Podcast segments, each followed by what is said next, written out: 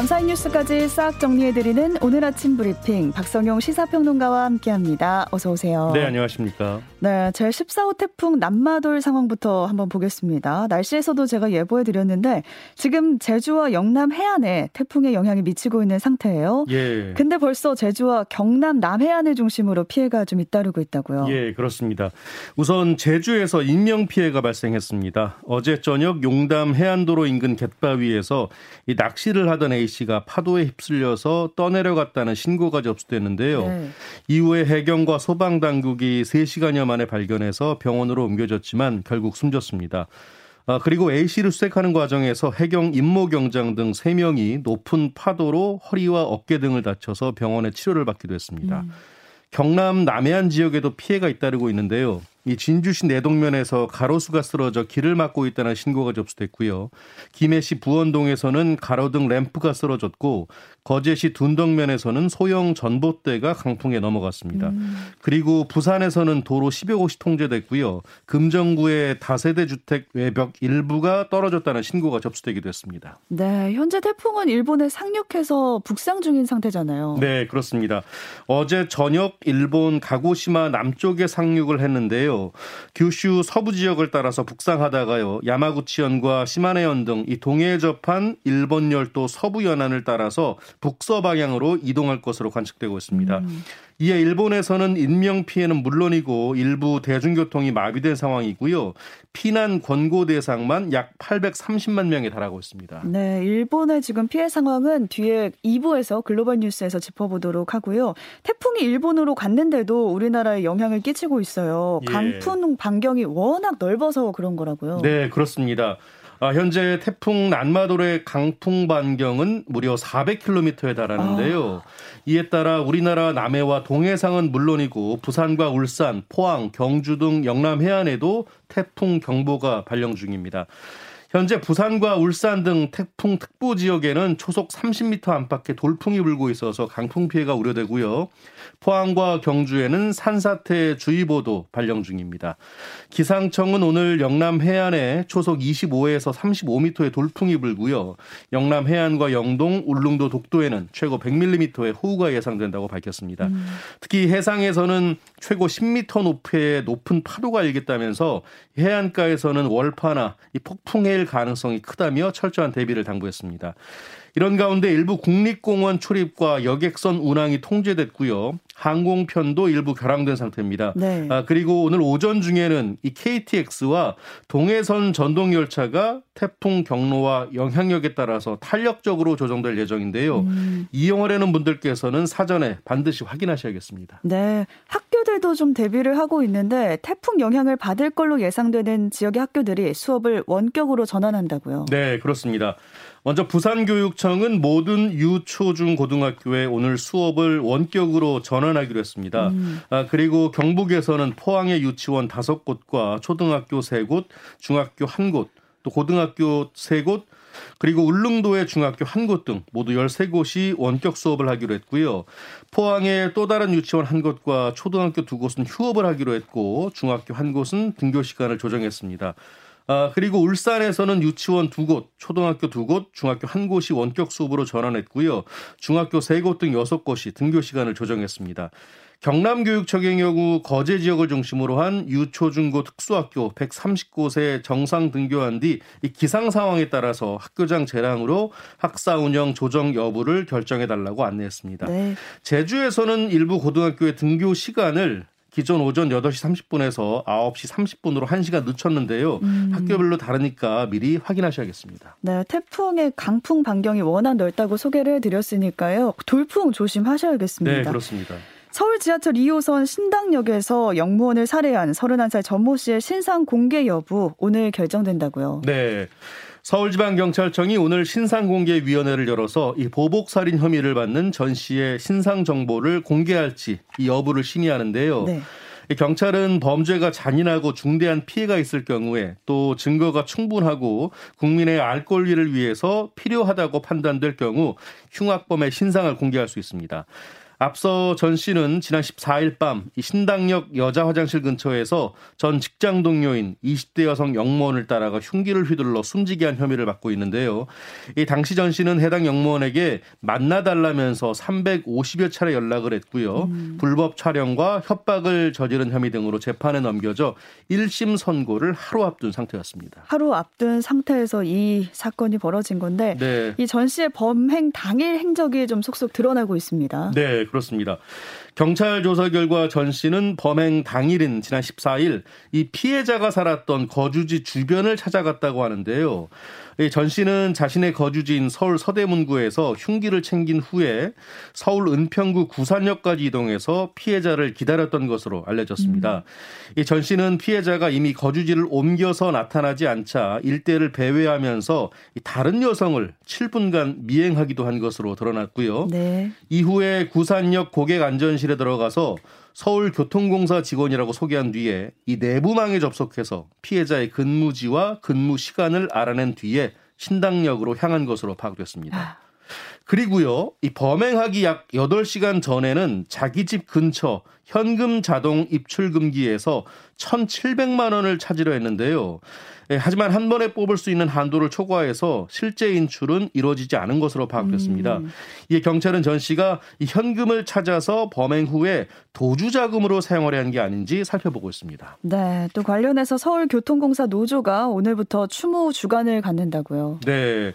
우선 조합원들이 내일부터 별도 지침시까지 이 근무 시 추모, 추모 리본을 달기로 했고요.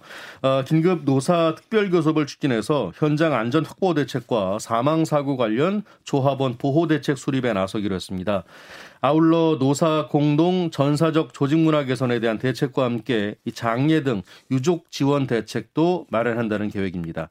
한편 노조는 오세훈 서울시장이 이 영무원과 지하철 보안관에게 사법권 부여를 추진한다는 방침을 밝힌 것에 대해 일단 환영한다는 입장을 내놓았는데요. 음. 이 다만 오 시장이 2인 1조 순찰 시스템 추진 등을 거론했다가 이 공사 내부 인력 사정을 이 서울시가 직접 언급하는 것이 부적절하다는 판단에 따라 해당 부문을 삭제한 것과 관련해서는 일단 유감을 표명했습니다. 네, 지금 신당역에도 추모 공간이 마련돼서 시민들이 많이들 찾고 계시더라고요. 예. 애도가 이어지고 있고요.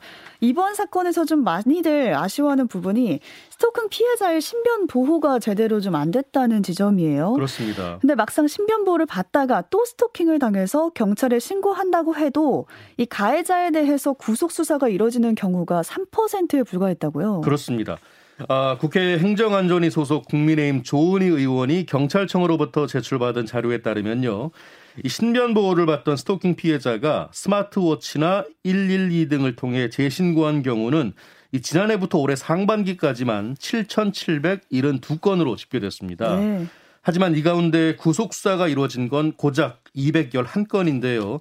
전체 재신고 건수의 2.7% 수준에 그쳤습니다. 음, 3%도 안 되네요. 그렇습니다.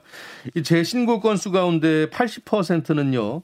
현장에 도착한 경찰관이 가해자의 이탈 또는 피해자의 안전을 확인한 뒤에 종결 처리한 것으로 나타났습니다. 이 신변 보호를 받던 피해자가 재차 경찰에 신고한 건 그만큼 위협을 느끼고 있다는 신호로 볼 수 있을 음. 텐데요. 이 그런 만큼 가해자에 대한 더 적극적인 분리 조치가 이루어져야 한다는 지적이 나오고 있습니다. 네. 코로나 상황도 보겠습니다. 추석 연휴에 잠깐 신규 확진자 수가 늘었었는데 그 뒤로 감소 추세가 계속 이어지고 있는데요. 오늘은 2만 명 안팎이 될 것 같다고요. 네, 그렇습니다. 일단 어젯밤 9시까지 18,600여 명으로 잠정 집계가 됐는데요. 전날 같은 시간대보다 14,000명 정도 줄었습니다. 일요일 중간 집계 기준으로 9주 만에 최저치이고요. 특히 2만 명 이하를 기록한 건 10주 만입니다. 음. 이에 따라 오늘 발표될 신규 확진자 수는 2만 명 안팎이 될 것으로 예상이 됩니다. 자, 이런 가운데 오늘부터는 추가 접종으로 국산 1호 백신인 스카이코비원을 맞을 수 있게 됐는데요. 네. 이 그동안 스카이코비원은 1, 2차 기본 접종만 가능했었는데 이 접종 범위가 3차, 4차 접종까지 확대되는 겁니다. 예약에 대한 접종은 오는 26일 시작하는데요. 당일 접종의 경우 당장 오늘부터 가능합니다. 네. 오늘 같은 밤이면이라는 곡 많이들 기억을 하실 텐데 이 곡을 부른 가수 박정훈 씨가 별세했다는 소식입니다. 네, 그렇습니다. 향년 57세를 일기로 별세했는데요. 이 고인은 3년 전에 간경화 진단을 받고 투병 생활을 해왔고요. 음. 최근 수술을 받기 위해 병원에 입원했지만 끝내 회복하지 못한 것으로 전해졌습니다. 이 박정훈 씨는 1989년 1집 후미로 데뷔했는데요. 1990년 오석준, 장필순 씨와 그룹 오장박을 결성해서 발표한 이 앨범의 수록곡 내일이 찾아오면 인기를 끌면서 가요계 주목을 받았습니다. 이어 1992년에 발표한 오늘 같은 밤이면을 비롯해서 먼 훗날에 그대만을 위한 사랑 등이 연이어 히트하면서 많은 사랑을 받았고요. 네. 아 그리고 95년에는 이 CBS 음악 FM 개국과 함께 밤 10시 프로그램이었던 우리들의 DJ로 활동하면서 이 청취자들로부터 큰 사랑을 받기도 했습니다. 네, 가수 박정훈 씨가 향년 57세를 일기로 별세했다는 소식이었습니다. 또 국민 배우로 불리는 안성기 씨도 혈액암을 앓고 있는 것으로 확인이 됐습니다. 네. 지난 15일에 배창호 감독 데뷔 40주년 특별전 개막식이 있었는데요. 이 자리에 안성기 씨가 참석을 했는데 누가 봐도 건강한 모습이 아니었습니다. 음. 이 배우 김보현 씨가 부축을 하고 있었고요. 많이 부은 얼굴에 가발을 썼고 눈썹도 희미했습니다. 네.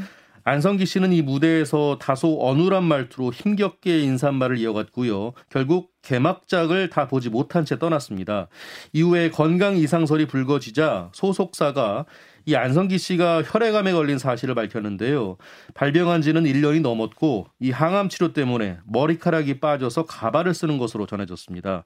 이 소속사 측은 평소에도 건강 관리를 철저히 해서 지금 많이 호전되고 있는 상태라고 했고요.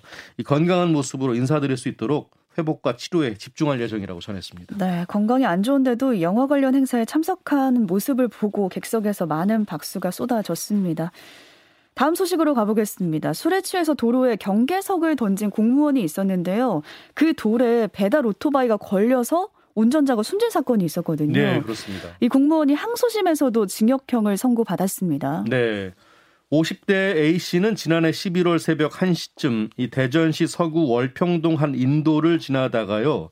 가로수 옆에 있던 길이 44cm, 높이 12cm의 경계석을 뽑아서 도로에 던진 혐의를 받습니다. 음. 이 A씨가 던진 경계석에 말씀하신 대로 음식 배달을 하던 20대 오토바이 운전자가 걸려 넘어져서 병원으로 아. 옮겨졌는데요. 네. 끝내 숨졌습니다.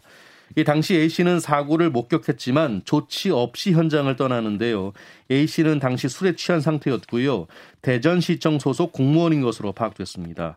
A 씨는 상해치사 혐의로 재판에 넘겨졌는데 1심 재판부는 이 피고인이 경계석을 던진 뒤에 도로를 바라보고 있었고 사고 목격 후 현장을 떠난 점 등을 봤을 때 미필적 고의가 인정된다면서 징역 4년을 선고했습니다. 음. 2심 아, 재판부 역시 원심과 같은 징역 4년을 선고했는데요. 이 피해자가 사망할 수 있음을 예견할 수 있음에도 구호 조치를 하거나 119에 전화하지 않고 현장을 급히 이탈했다고 지적했습니다. 네.